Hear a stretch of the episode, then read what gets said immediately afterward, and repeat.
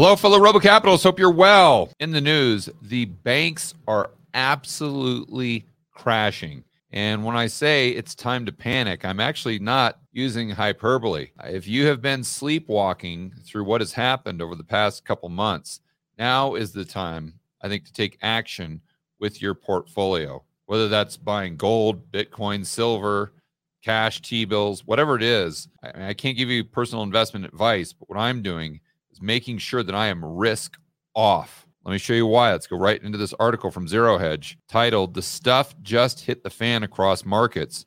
Regional banks are crashing. And just keep in mind, this is after the Fed came out a month ago and set up their brand new facility to prop up the banks to make sure that we'd never have another Silicon Valley bank. We'd never have another signature bank. And what do we have a month later? First Republic or whatever it is, bust last weekend. If, if the Fed's toolkit is so amazing, if this facility they set up is so incredible, if it's if, if, if it's this backstop to the banking system, this new facility, the discount window, repo, etc., then what happened to First Republic? Why did they go bust? Why weren't they able to use any of the Fed's tools? Right? If the if the Fed is so good at propping things up and making sure these banks don't go bust, how are we having more banks go bust? You see, what was the name of the facility? I'm not sure what the name of the facility was. As soon as the Fed set this up, the mainstream media comes out and says, "Oh, all our problems are solved." The Fed, they're, they're geniuses. Look, they just set up this new facility. Now we never have to worry about another Silicon Bank because if there's a bank that gets into these types of problems, well, they can just access the Fed. And now the Fed has a solution for this problem. Obviously not based on what we saw over the weekend, then you say, okay, George, well, last weekend, who cares? No big deal. I mean, this is the free market in action, right? Uh, bank was going bust for whatever reason they couldn't access the Fed and all of their bailouts. So they were able to go to JP Morgan. JP Morgan brings those assets, those liabilities onto their balance sheet. We got nothing to worry about. Nothing to see here. Let's move on. Oh, by the way, the unemployment rate's 3.5% and the economy is booming. Well, then two days later, two days later, we see this the banking the, the regional banks are absolutely collapsing. You see where i'm going with this guys? The argument that we won't have a gfc or that we won't have a recession or the yield curve is wrong is predicated upon whatever we're seeing right now. Well this is just a one-off. This doesn't mean that it's going to get worse. This doesn't imply anything is going to happen in the future because this is just a couple of these regional banks and you know they go out of business. We see this all the time. And then it's just back to business as usual. How can you say that in the face of everything that we're seeing play out right in front of our eyes. Let's look at some charts because this is where it really you start to see the impact of what's going on. Or this is when it this is when it gets real. I think is the best way to say it. And this is not a 6-month chart, by the way. This is a 2-day chart. A 2-day chart. We've got Western Alliance Bank Corp, Zion Bank Corp, Char- Charles Schwab.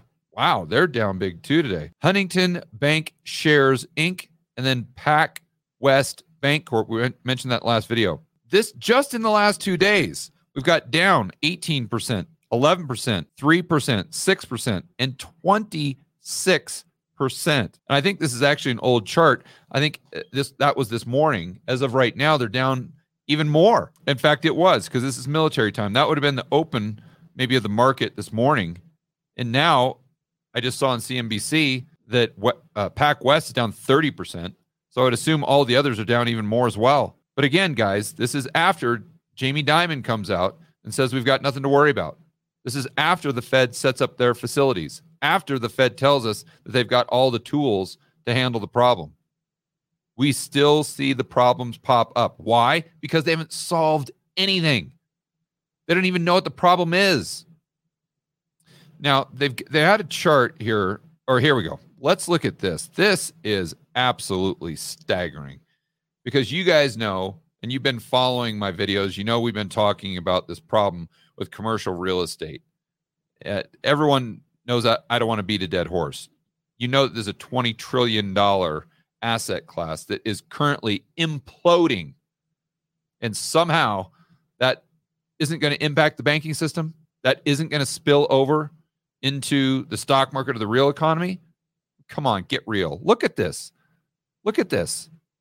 Commercial real estate property type exposure as a percentage of average earning assets. So you got your balance sheet.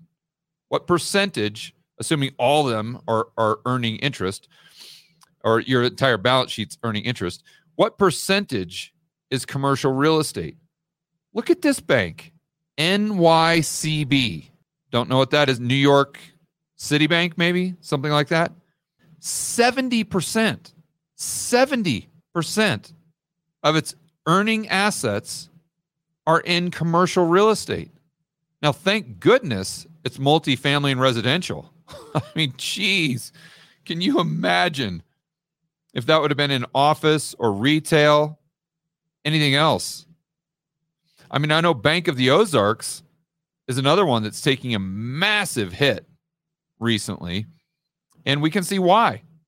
34% of their assets non income producing in construction. Wait a minute here. Non income producing? What? How do they expect the person to pay back the loan if, if there's no income? I would assume these are short term, like bridge loans for people buying, like a, a Kenny McElroy is an example, needs to borrow $20 million to buy some property in which he is going to build on. And then he is taking out another loan for construction. And therefore, he's building something that will have cash flow. But the specific asset that the borrowed money is being used for itself does not produce income. I'm assuming that's what this means. I would, and also because it says construction there. So, but but think about that. How many of these big projects, like the you know the, the Kenny McElroys are doing, or e- even bigger, that are now going to be put on pause, and then if that if they're not going to create that cash flow, well then where are they going to get the income to pay back Bank of the Ozarks? And then you say, oh well, I guess that's why the stock is down fifty percent or whatever it's down. But this isn't just isolated to these few banks here. I mean, all of these banks, I mean, Bank of America, JP Morgan, PNC, Wells Fargo, I mean, pick them. Now, of course, they don't have the massive exposure to commercial real estate, but they got exposure to something like the asset side of their balance sheet is something other than bank reserves, right? And we saw with Silicon Valley Bank, they were supposed to be the, the, the perfect model of conservatism, of prudence, that the majority of the asset side of their balance sheet was in the safest, safest of all safe assets treasuries and mortgage backed securities. They weren't dealing, well, they might have a little bit, but they weren't dealing with these non income producing construction loans. Now, of course, they were probably lending to non income producing tech companies. but that's a completely different story, right? They had a large percentage of their balance sheet allocated to the most prudent asset. What happened to them? Poof, they go bust.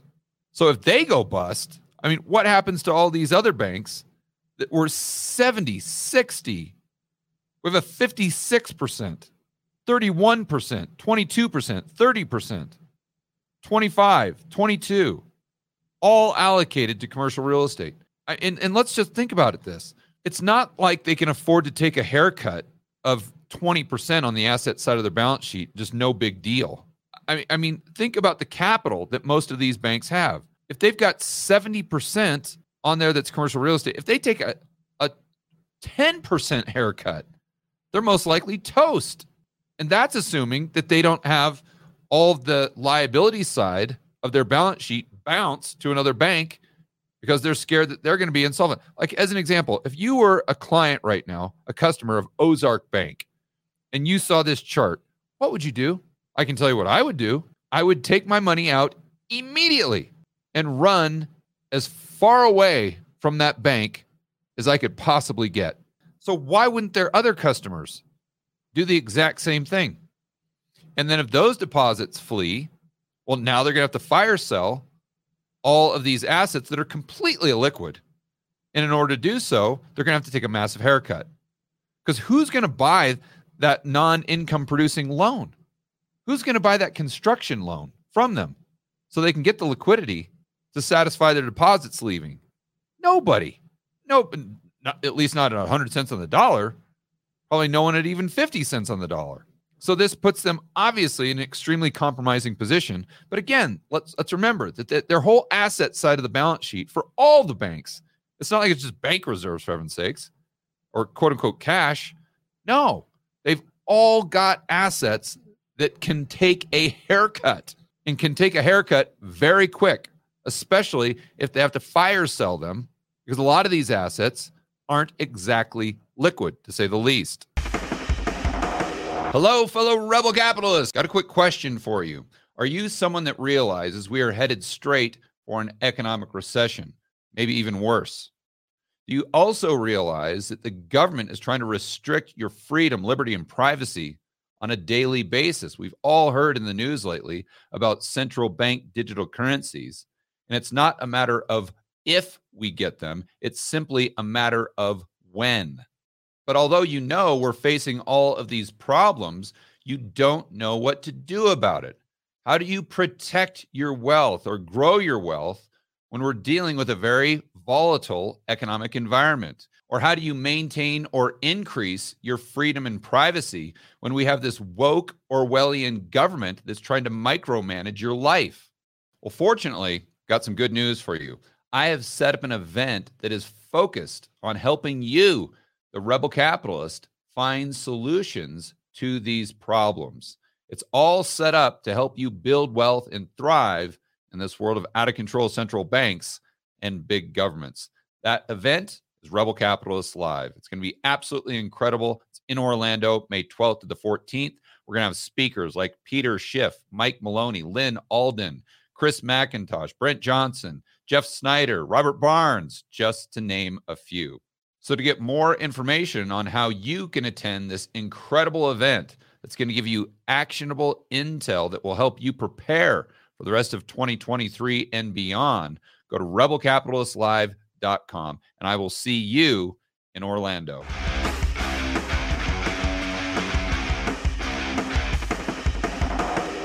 Let's get back to the Zero Hedge article Looks like the big banks are are getting slammed as well. Of course, JP Morgan is getting slammed the least, least as you would expect, because most of these banks that will go bust will most, most likely go on to the balance sheet of JP Morgan. And how are they going to get the money to buy all these banks? You may ask. Well, if you saw my video yesterday, you know exactly how they're going to get the money. They're going to borrow it from you. Jamie Dimon is going to borrow it from the average Joe and Jane. And then what he's going to say is yes, I will borrow the money from the average Joe and Jane. So I have no out of pocket cost to take on all these banks. But then what I'm going to do is I'm going to make sure that if I take any losses, then the losses are absorbed by the taxpayer, the average Joe and Jane, but I'm going to get the upside. So it's basically a free call option on all these assets that he's getting for free. And then you say, oh, well, Georgie's borrowing the money. He's going to have to pay it. And right, right, right. Let's say he borrows the money from the taxpayer. What's Jamie Dimon's interest rate going to be? 2%, 3%? And what's the spread on what he's going to make? Almost risk free. give me a break. This is just, this is crony capitalism at its finest. So now it talks about the intricacies of the market here. We've got the VIX that's skyrocketing, as you would expect. Oh, one thing that I wanted to point out here, and we can see right on this chart and Josh and I were just talking about this. The two year yield has gone all the way back to 4%. So that's down, call it 15, 20 basis points on the day. On the day. Why is that? Because all these uh, banking stocks are collapsing. And what that tells the market, this is far from done as far as this crisis. The Fed has no clue what they're doing. And now the bond market is telling you that once again, they're predicting that the Fed is going to lower rates sooner than later. You know, we see this is a broken record as well. What happens is you see this Silicon Valley Bank, you see Signature Bank, this crisis situation, and then the two year treasury yield tanks. And then it gradually goes back up, gradually goes back up because people start to believe the media and they look at the unemployment rate. They say, oh, nothing to see here, no problems, 3.5%. Let's just sweep this one under the rug. Let's just whistle right by the graveyard. And so then, oh, we got to worry about inflation now. So then those yields go back up, and then you see a First Republic. Bam, then you see an Ozark. Then you see this chart that we're looking at where everything is hitting the fan. And then those yields plummet back down to where they quote unquote probably should be. I don't know if I'm going to quote any experts on that, but let's just say where they should have been all along based on the risks that are right there in the system that are staring us right in our face. You know, I uh, put out a tweet the other day where I reminded people that back in January and February of 2020, I was doing videos on the cerveza sickness. I mean, you guys that were following my channel back then, the George Gammon channel, I'm sure you remember a lot of those videos where I was saying, hey guys, this cerveza sickness thing, you might want to pay attention to this. this R naught pretty high. We don't know what this thing's going to do, but it's most likely going to have a significant impact on the markets and possibly the whole entire world. And even in February, I remember the market going up and up and up and up. And I was just sitting there in disbelief. What, what is going on here? How can they not see what is right in front of their face? And then it hits the fan in March. Finally, people wake up and realize, and the market just absolutely collapses. I've got the same exact vibe right now. When you're looking at all of these banks, all these regional banks, all these problems, and we're sitting here doing videos on it while the stock market is going up, up, up, up, up, and just try to shrug it off. And you're sitting back and saying, How? How is this possible? Well, I think it's going to be the exact same thing. I don't know what it's going to be next month, the month after. At some point, the market is going to see what we all see and it's going to freak out. And that's when you have the down 1500, down 2000, down 3000 types of days. And that's what will most likely prompt the Fed to drop rates, which uninverts the curve. That's when you get the recession. That's when unemployment goes up. And that's when we see the thrust, the, the, the, the major impact of whatever it is we're going to face here throughout the rest of 2023 and into 2024. Rate hike expectations plummet today. Gold spikes, Bitcoin spikes, oil prices tumbling. Is it time to panic? I'll let you be the judge. But at the very least, I think right now, the, the data is saying you might not panic, but you got to pay attention to this. Because if you don't, you're going to be a victim of whatever it is that's coming our way. All right, guys, enjoy the rest of your afternoon. As always, make sure that you're standing up for freedom, liberty, free market capitalism. I cannot encourage you to to consider buying tickets to Rebel Capitalists Live ASAP. I mean, this stuff is playing out right in front of our eyes, and you want those insights. You want to have that edge so you can protect yourself, you can protect your portfolio, and hopefully take advantage of whatever crisis. You know, my buddy Kiyosaki always tells me, he says, the bigger the crisis, the bigger the opportunity. But you have to be prepared. You have to understand what's going on.